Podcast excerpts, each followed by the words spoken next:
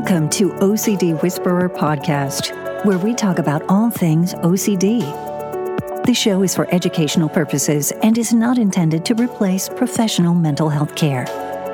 Here's your host, Christina Orlova.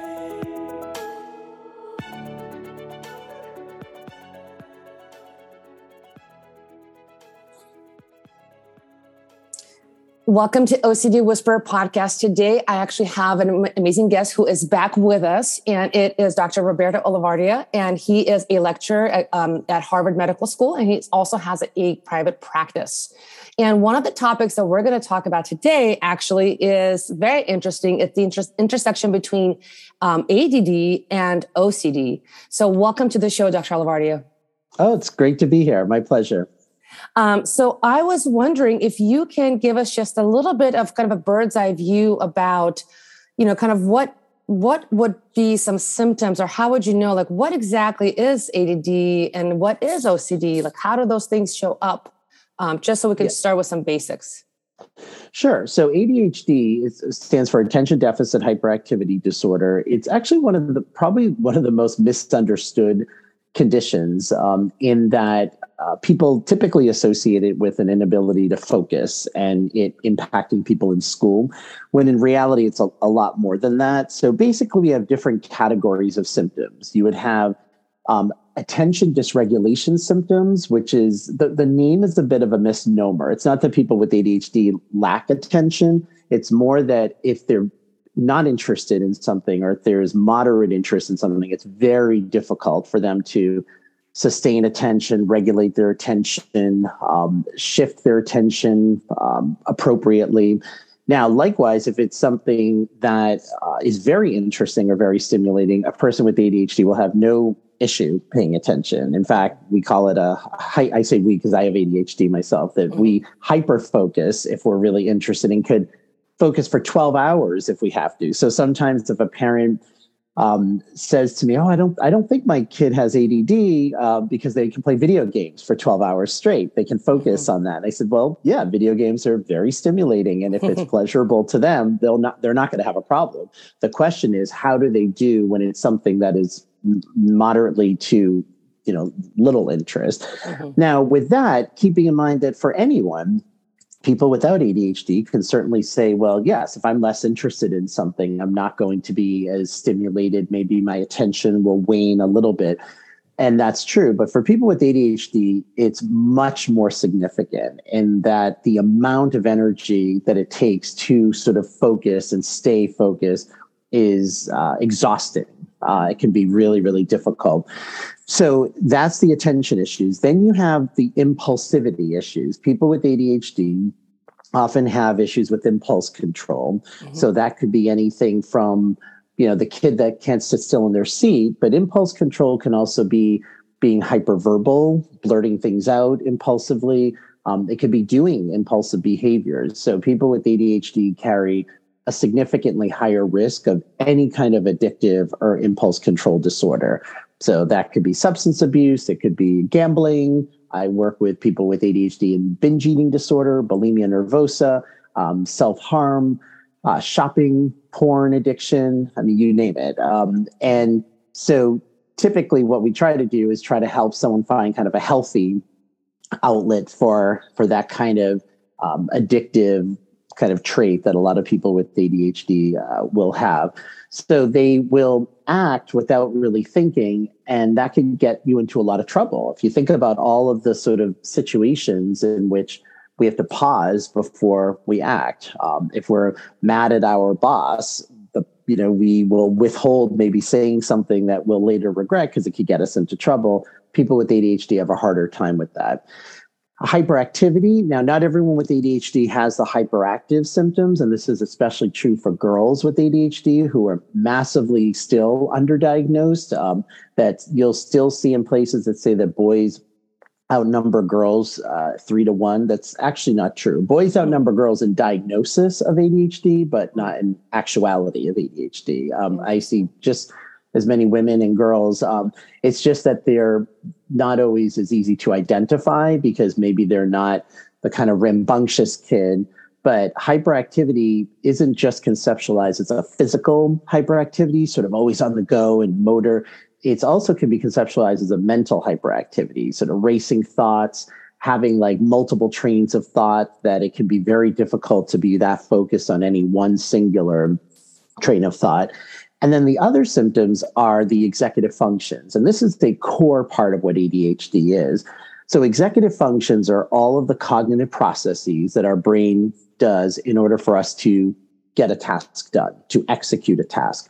So that includes our ability to organize information, organize our physical space, prioritize if we have five things to do, what do we do first, second, third, fourth, fifth, how we manage time, our ability to regulate our emotions, our working memory, all of these things are executive functions.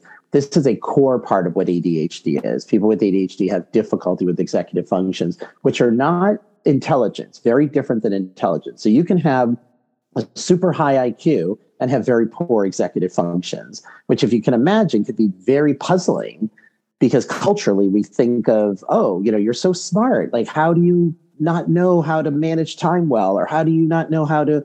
But that's, there's two very, very separate entities. And in fact, Russell Barkley, who's the world's leading researcher on ADHD, said that you almost have to conceptualize people with ADHD, certainly prior to the age of 30, as being a third less the chronological age in executive function. So mm-hmm. I'm working with a 21 year old who is always late, who misses and misplaces their homework all the time. In a way, their executive functions could be that of a 14 or 15 year old.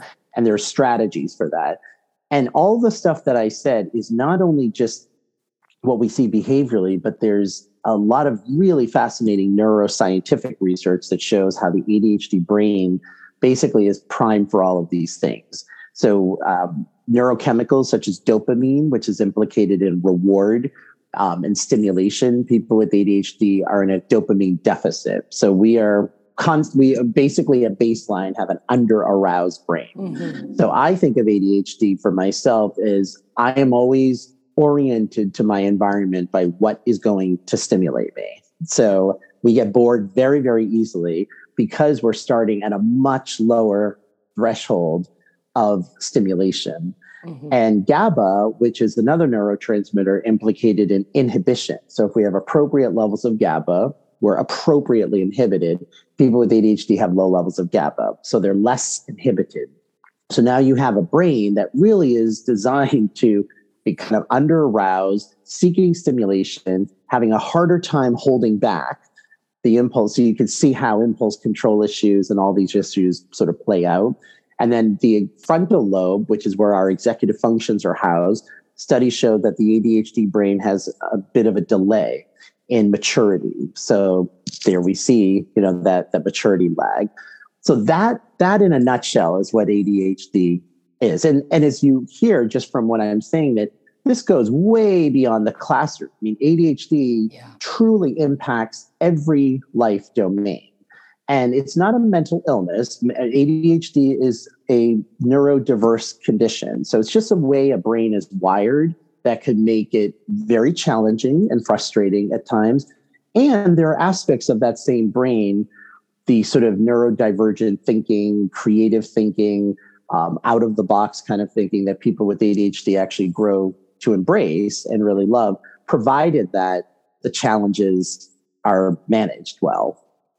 Yeah, wow. Thank you so much. That's actually a really good um, overview for especially anybody who's not fully familiar. And that kind of segues into the next question of, you know, definitely, and I'm sure perhaps you've seen this, but sometimes folks with also OCD, you know, how some behaviors can look like or maybe seem like maybe, and, and sometimes clients even say things like, oh, maybe I have, you know, ADHD.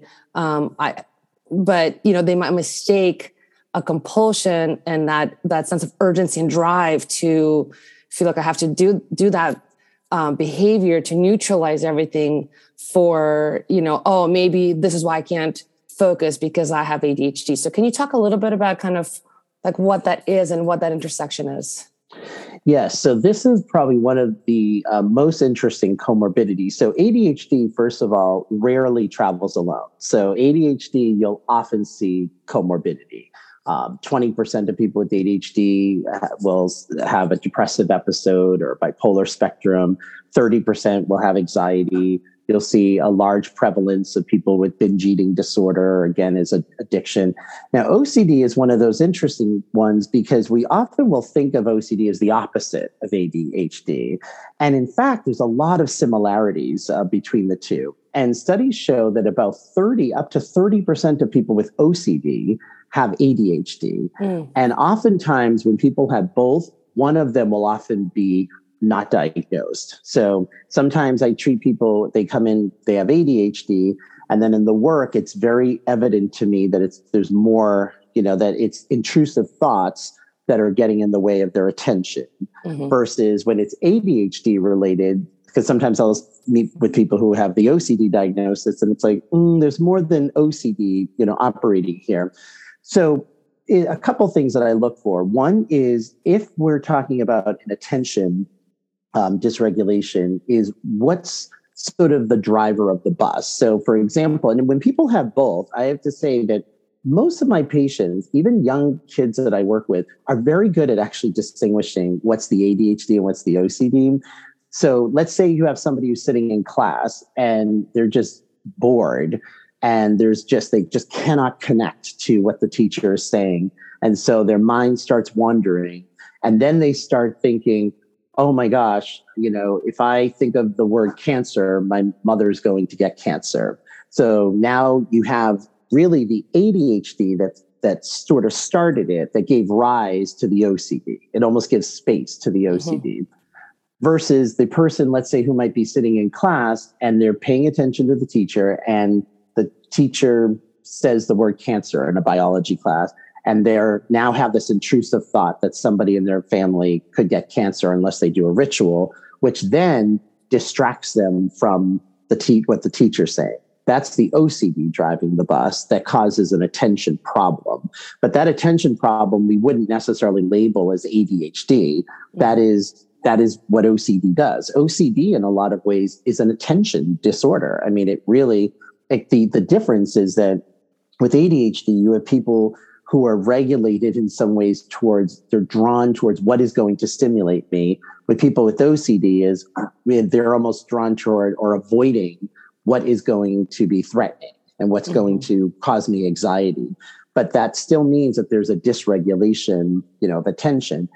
Now, sometimes with compulsive behaviors, we I would also similarly tease out well, is the compulsive behavior serving a purpose of neutralizing an obsession or an intrusive thought, which would be OCD? Or people with ADHD engage in a lot of sort of ritual kind of compulsive behaviors, but more as a way of managing their ADHD. So I could give you an example from my own experience that when I was in college and I had to uh, write a paper and to sit down and write a paper, I had to clean my room meticulously, meticulously. Mm. Like and my desk had to be decluttered. I couldn't have a dust ball on the floor. Mm. Now, part of that was kind of procrastination because people with ADHD were good at procrastinating, um, leaving things for the last minute. So part of it is like, oh, let me clean my room right now. That seems like a better thing to do than writing this paper. But the second thing is that cleaning my room actually, I can't focus with clutter around me. I can't think straight. I can't, I, I, I, my, I get too distracted by stuff around me. So my friends always knew when I was about to write a paper because my room was spotless. Um, and they would actually comment and say things like, "Oh, you know, you're OC- you seem like you have OCD," and I said, no, this is this is not about that. This is more because it's not about oh, I need this to be clean for the purpose of being clean and perfect. It's no, I need this to be clean so I can think to write this paper because if I don't do that. So sometimes even in surveys, we have to be aware of when people check off, you know, I compulsively clean my room. Mm-hmm. Well, I would want to know more about that and more about what's kind of behind that. And is it driven by ADHD? Is it driven by OCD? Um, and again, they, the two of them can kind of work in cahoots with each other too, because you can have individuals who, let's say, um, might uh, maybe because they get so distracted or they make careless errors, which people with ADHD can do. They can sometimes overcompensate by being very perfectionistic as almost a coping mechanism for the ADHD. So for patients I work with who have both, they'll say that sometimes their perfectionism rituals started because they actually were making careless errors and were getting, um, you know, making mistakes that they weren't because of their ADHD. So they overcompensated by then not just checking their work, which is what uh, you would do as a strategy, but then checking it 10 times, 15 times, 20 times. Mm-hmm. And then that's like the OCD taking, it's like a massive overcorrection, you know, in mm-hmm. a way. Um, so the two can kind of definitely work in that way. And similarly, if somebody who's engaged in OCD kind of behavior that they can almost sometimes welcome the distractibility of something that takes them outside of just focusing, you know, singularly on a certain thought. So I always say it's very important to tease out, and even questionnaires don't always capture that because you always want to understand that. Um, people with ADHD, for example, have uh, major problems with sleep. That that's a very common thing. It's very difficult for the ADD brain sometimes to just get itself to sleep, to surrender to uh, sleep. So sometimes when you ask about sleep, I would want to know, okay, are you lying in bed and you're just like, okay, I'm not sleeping now, I'm not sleeping, da da da da, and then your mind just wanders to something, and then you start getting anxious. Let's say if it wanders to an obsessive mm-hmm. thought, mm-hmm. then you start getting anxious, then you really can't get to sleep. But the problem uh, primarily is the ADHD in that regard, trying to sort of ground you. Whereas sometimes people, if it's the OCD driving it, they'll let's say go to bed and they just have intrusive thoughts. It's not that they're just thinking of nothing and having a hard time grounding themselves. They're that's what's the cause of what's making it difficult for them to go to sleep. So they can really be sort of intertwined in that way. Wow, fascinating. Thank you so much. That's such a great explanation because I mean, I, I certainly know I've, I've definitely had clients, but I also know anybody listening right now absolutely you know that's kind of i think sometimes that that confusing factor uh, for folks. And i think that's that's so well stated in terms of understanding kind of what's the function and purpose of kind of your behavior. Like what are you really doing? Like you said who's driving that bus? Like what's what's the actual and and like you said sometimes they do actually cross. Um, right. so you know getting getting more getting clear about what you're actually doing and for what purpose. Um, and i and the last question i have and and i i understand this may be a big question but I always like to ask, you know, if somebody's listening and they might go, wow, this is great. What can I do about it? Um, yeah. You know, or what could be like any, any, any kind of guidance information that you might uh, provide? Sure. So, in terms of treatment, so we're talking just about ADHD. It really would uh, you have you know therapy, but really therapy that focuses on executive functioning, skill training.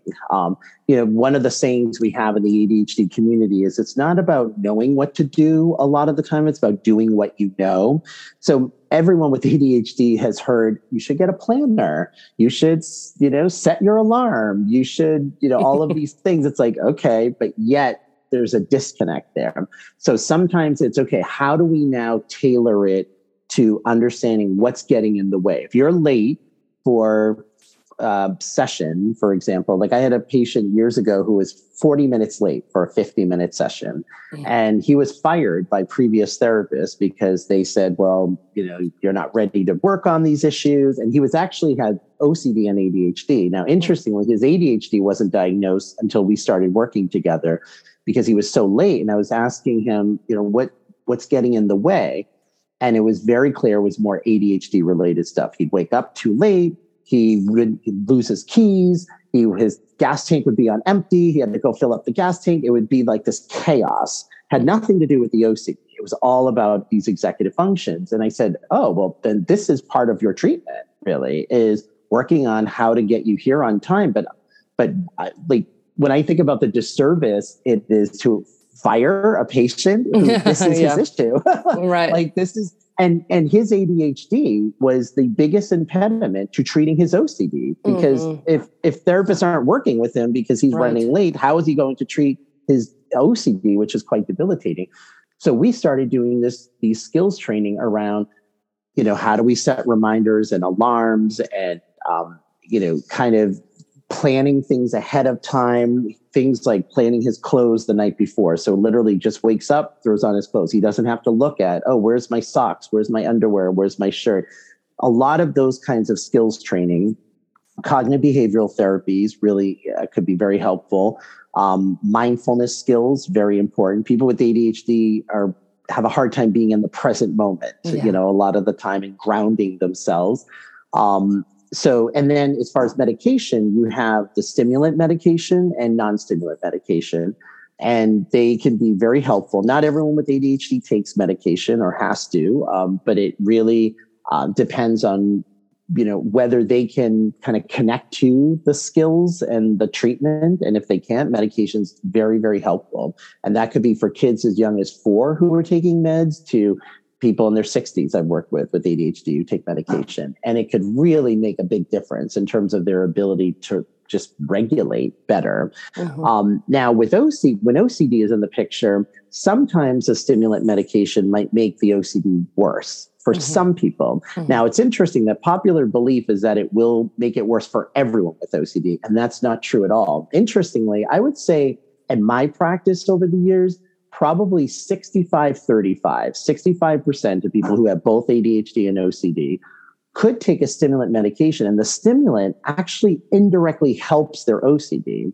hmm. because the stimulant enables them better to focus on what they want to focus on mm-hmm. meaning that those obsessive thoughts are almost like they're better able to notice the thoughts there but then say i'm going to direct my attention to this thing my work or this thing i'm working on the other 35%, the medication unfortunately enables them to focus more on their obsessive thought. Mm-hmm. And that's mm-hmm. not what we want. Um, so that's where non stimulants can be helpful for people who do want to take medication for their ADHD. Then with the OCD, all the typical work with the OCD, when people have it um, both, and you can be on an SSRI and a stimulant, they do not contraindicate each other. Um, and as far as the treatment, it really is making sure that you're treating both conditions simultaneously because ADHD in particular will undermine the treatment of any comorbid condition if you're not working on it. It will undermine it because that patient, if you think about OCD treatment, you know, I know all the other great podcasts that you've done of people talking about, you know, behavioral therapy and cognitive therapy. There is an element or an assumption of executive functioning in that right. treatment. Yes. I mean, you're you're having someone write mood logs, let's say, well, we're assuming they'll remember that piece of paper, that yes. they haven't lost that piece of paper. and I have had many patients over the years who feel like not only their self esteem is hit by having ADHD and OCD, but then they feel like they're even failing as patients because mm-hmm. they're like, oh, I lost that sheet or it ended up in my washing machine. And, and I said, okay, no big deal. So part of what we have to do as clinicians when working with someone with ADHD who has a neurodiversity is we have to be outside the box. And so I say to my patients, okay, instead of writing it down, you always have your phone, just keep an audio file, just speak into your phone, you know, whatever your triggers are or, or whatnot, you know, have it there, you know, on your phone. Um, with exposures, interestingly, I found that we can't assume. So when, let's say if you have someone with just OCD and you might have a ranking of, of things that are subjectively distress uh, distressing to them and you know let's say if it's someone with contamination issues they have their hand on a toilet seat and they're getting anxious because they're focused on the fact that their hand is on a toilet seat and mm-hmm. that people have used that toilet seat with adhd and i remember um, i did uh, I, I, did my clinical training at mclean hospital in mm-hmm. boston um, massachusetts where i'm from and they have the OCD Institute there, which is a phenomenal, phenomenal place. And I remember having a patient there years ago in my training who had ADHD and OCD, and he had his hands in garbage. And what should have really been in a high anxiety level, he didn't look anxious at all in the exposure. And I said, Where's your head right now? Like, where are you thinking? He's like, Oh, I'm thinking about this trip to Disneyland that I went on a couple weeks ago. And he goes, And it was a really fun trip. You're like, oh. Said, okay. So this is where we don't want you to be thinking about that. We want you to think about, but what we I realized working with him, which was so important in the work I do, is ADHD, because part of ADHD is distract, you know, people get distracted. That means they can get distracted out of their exposures, out of even like distressing situations sometimes where we kind of want, they need to be in the emotion in order to work through the emotion. Because people with ADHD are also very uh, avoidant of negative affect, really avoidant. Like we, you know, it's almost like the default is we're pleasure seekers. So um, now sometimes that can work well, and a lot of times it cannot because we need to feel sad in order to work through grief. We need to be angry in order to be assertive and have assertiveness skills. And so I said, okay. And it was evident we had to go up a higher rung on the hierarchy in order for him to really be present in the moment. And mm-hmm. I have mm-hmm. found with ADHD, OCD patients, clinicians, that's a good thing for clinicians to tune into, not to assume that, oh, this is clearly their anxiety level is high because their head could be literally somewhere else uh, in that regard. But always working on making sure both pieces, you know, if somebody is doing self directed exposures, you have to be part of the treatment is being very clear and specific as to when they're going to do it. Because with someone with ADHD, if I said, you know, to um, someone with ADHD, okay, so you're going to do that self directed exposure on Friday. To that person, that means anytime from 12 a.m. on Friday to 11:59 p.m. And so, at any given moment, that person can say, "Oh, I have all the rest of the day to do." Yes. And then it's 11:59, and the day's almost over that's kind of how we think really you know we joke in, in the add world that there are two time zones there's the now and the not now and so it's like if it's not now well i can do it so i'm very like it almost can feel um mili- like militaristic at times but mm. this is the, the more structure the better so it's okay you're going to do a self-directed exposure seven and we usually pick an odd time like 7 13 p.m because they'll tend to remember that better Got than it. 7 p.m so 7 13 p.m you know why don't you set an alarm and then as a and i don't say i don't think every clinician has to do this but i integrate it where I'll, I'll like text them or email them as a reminder saying okay so you're doing you know the exposure now report back to me right after you do the exposure um, so that there's that accountability. Yes. Um, and in the ADHD world, you know, we call it having an accountability because the word accountability seems so like stern. Um, so we try to we try to soften it a little bit, but we do best people with ADHD with high accountability, high structure, but we can't we can't be so structured that the person feels suffocated, you know, by it. So that kind of when ADHD is in the picture, that has to be into consideration with OCD treatment because otherwise you're going to have somebody that might, if they're supposed to do an exposure every day and they're meeting with you once a week, and the assumption is, okay, they've done seven exposures in between session. You meet with them, they're like, yeah, I kind of forgot to do that. Uh, and, you know, their medication. I mean, part of ADHD is being even compliant. And we, I put that word in quotes because to be compliant with medication, a lot of my patients know how helpful their medication is for both the OCD and the ADHD. Um, but they sometimes forget where they put the medication. They forget to take it. They forget to refill it. This is all executive functioning stuff. So this is the kind of stuff that a clinician has to make sure is definitely being monitored when ADHD is in the picture because these are common issues that then really can disrupt the treatment. Oh, beautiful. Thank you so much, Dr. Olivardia. That is very thorough. I think that that's that's such a great overview and explanation. And this is definitely such a needed topic. Um, so thank you so much for coming on the show. And lastly, you know, if anybody wants to reach out or find you, how can they? So I don't have any social media. I sort of live in the dark ages. So the good old fashioned email, and I do welcome emails from people. I love hearing what people thought of the podcast, where they're from around the world. Um, and my email is Roberto, R O B E R T O underscore Olivardia, which is O L I V as in Victor, A R D as in Daniel, I A, at HMS as in Harry, Mary, Sally harvard.edu. It's a long email. it's a long email, but can, I will make sure to include it in the show notes so people can easily find it. yes, excellent. Awesome. Well, it was my Thank pleasure. you so much. Take care. Bye bye. Thank you for listening to OCD Whisperer Podcast.